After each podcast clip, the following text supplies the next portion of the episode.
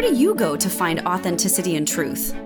Nobody wants to talk about the skeletons in their closet, the nitty gritty, or the failures, all of which I believe are the most important parts of anybody's story of success. This is a place where we say what nobody else is saying. Truth with Tara. Welcome to the fold. Yeah.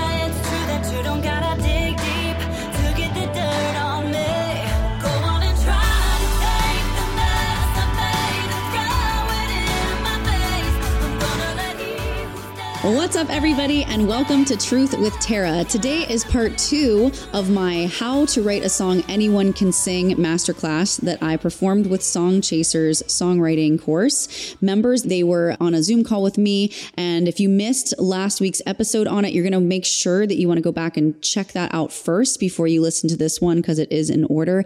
There's some really cool exercises and um, suggestions and pieces of insider info that I really want you guys to get out of the these podcast episodes that I'm releasing from this masterclass. So make sure to go back and listen. And if you have listened to last week's, make sure that you get your notes ready and out and that you are ready to absorb all that this week's episode has for you. I love you guys and I hope you enjoy it.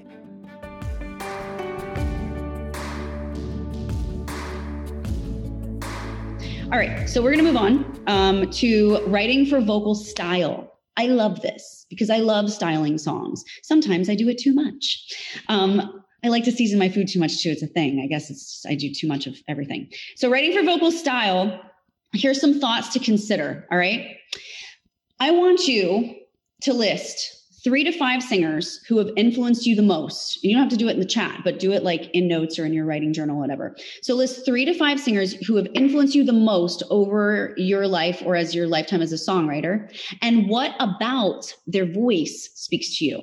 Okay, now listen, I'm not talking about what about their songwriting? What about the music production? What about, no, I'm talking about their voice itself. What about the way that they are delivering the melodic line and the lyrics vocally gets to you? Three to five singers. Doesn't have to be on a Billboard tar- top chart, by the way. It's just for you personally. Because right now, writing for vocal style, what I'm giving you right now is building out the avatar of your style based on who you are, the essence of what you love as a person, not what you want to try to sound like. That's that's poser stuff. That's impersonation. There's only one you. And in order to get to your sound and your vocal style, you have to go through this process for you, not for what you think you should sound like, for what you actually sound like. There's a difference. Okay. So three to five singers who have influenced you the most. And what about their voice itself really gets to you, really speaks to you. Okay. Then after you do that, you're going to list three to five songs that you feel most resonate with you as a songwriter? And what about those songs make you feel that way? Again, this is not then about the vocal delivery. It's not about the production of the song.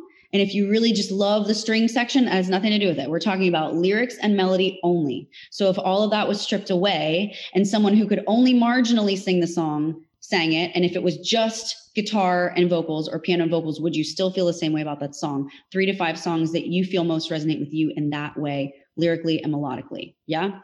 Okay.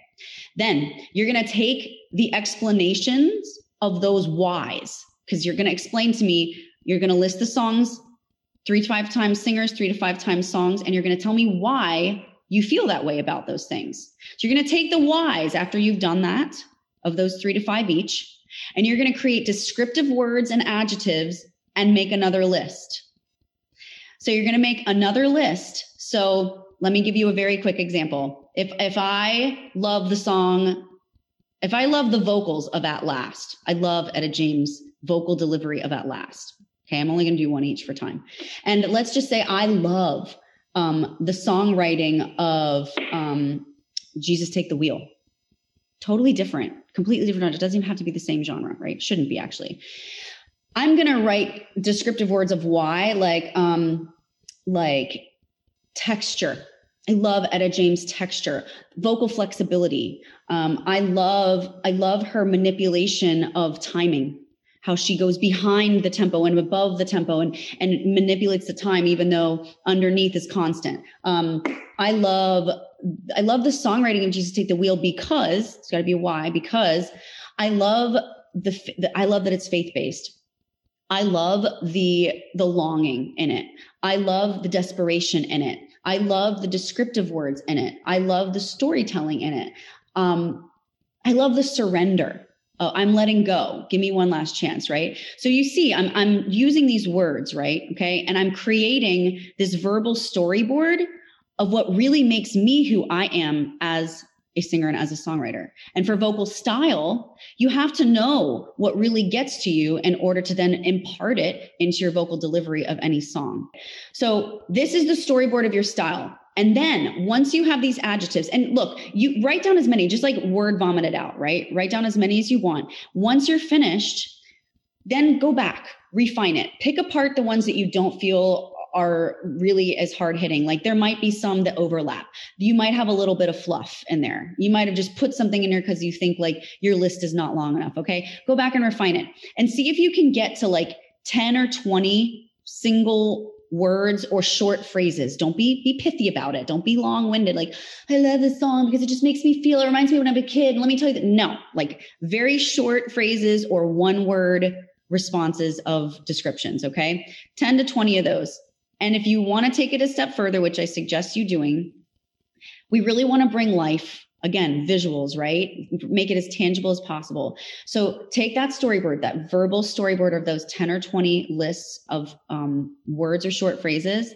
And then i would even go so far and have gone so far for my artists as to create congruent colors and textures that you feel would go well with this vibe that you've got going on to bring a visual and tangible physical element to it all so going back to my example of um, Carrie Underwood and Etta James, all right, let's just say my words are again like um, like deep feeling, longing, um, and uh, let me let me just pick a third that's kind of an outlier: deep feeling, longing, and um, vocal flexibility. All right. I'm then going to take some colors to that. And I feel like those three to me are like like a maroon and a mahogany brown and I feel like it's it's like a like a cobalt blue, right? And then I'm going to think, okay, well what kind of texture? Like I feel like right now I'm thinking in my head, especially vocal flexibility, I'm thinking of like like you know like silly putty that like bends you know something that's that's very fluid that bends or like a straw that bends in all different directions and then i'm thinking of like a rich velvet also for like that that longing right that that storytelling element of it you know so so do you see what i'm saying like i'm, I'm actually like creating this whole avatar of a feeling and not just feeling and leaving it there but of a visual of that and a feel of that too so that when i go to write I say, this is who I am. So for me, and it, you could have a totally different color, but for me, when I think of like the word longing, I think of like fall colors or like rich tones, like like a cobalt blue. And then when I when I think of like um like vocal flexibility, I think of that straw, right? Or let's say let's say one of your words was uh, texture. I would think of like a velvet, like a like something that's very fun to touch that kind of moves or does something. Yeah.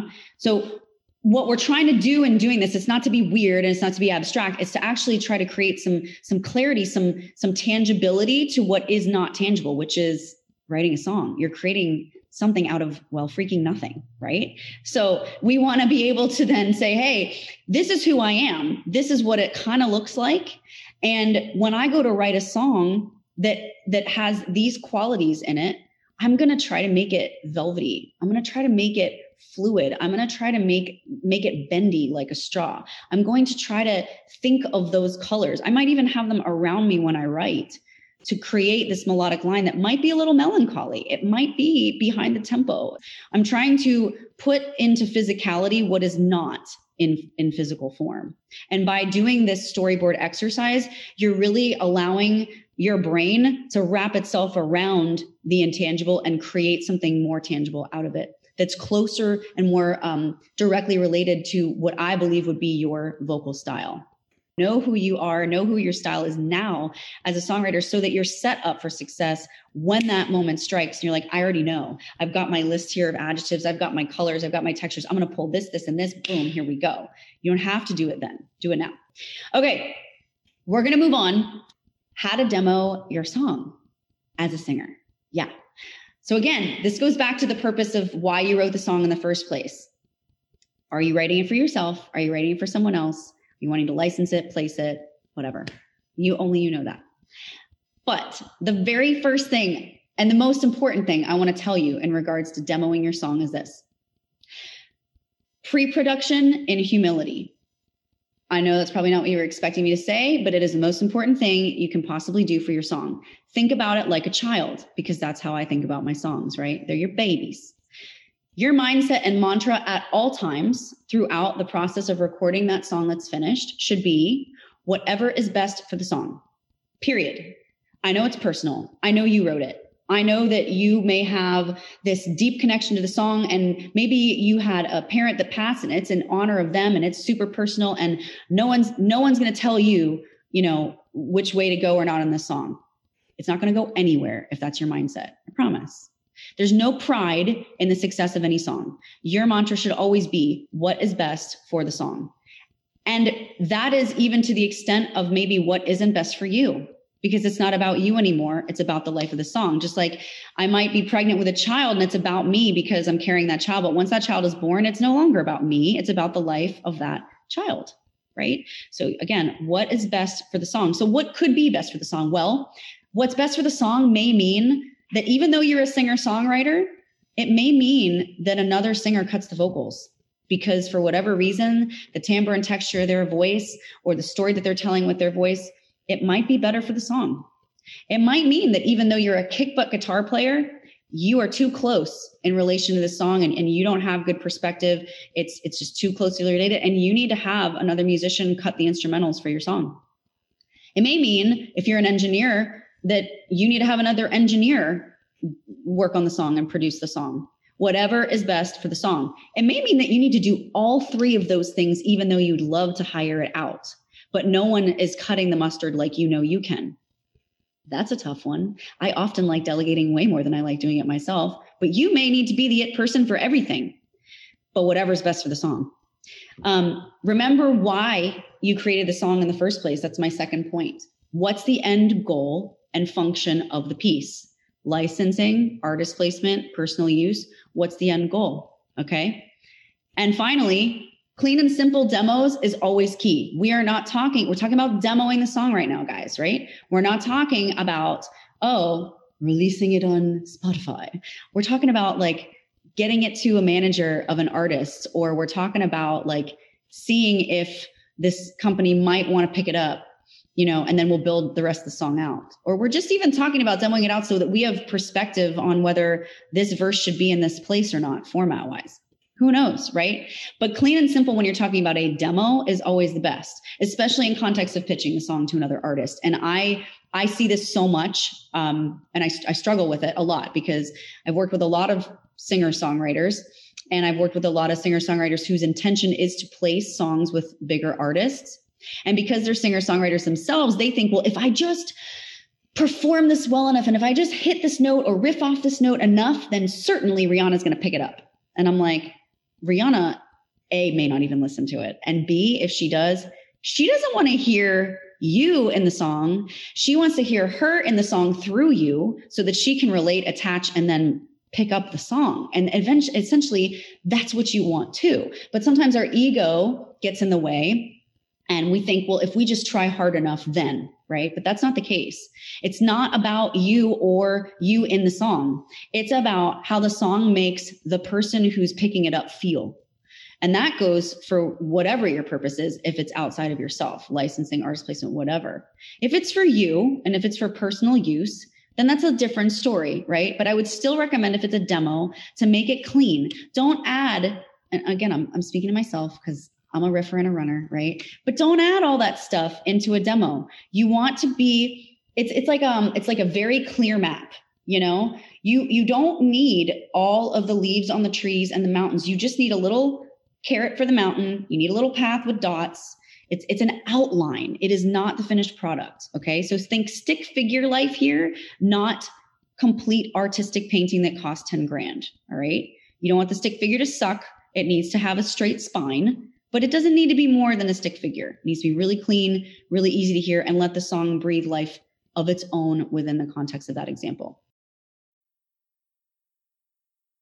I hope that you guys really got a lot out of this unique two week podcast series on how to write a song that anyone can sing. If it helped you, or if you have more questions about it, please feel free to let me know. You can email info at tarasimonstudios.com. If you're looking for help yourself and you need a little bit more in depth help, you can get lessons from us privately at tarasimonstudios.com. You can also check us out on YouTube for free coaching tutorials, as well as our eight week and four week singing course. All of that can be found on our website as as well. Thanks so much for listening and tuning in, guys, and we'll see you on the next one.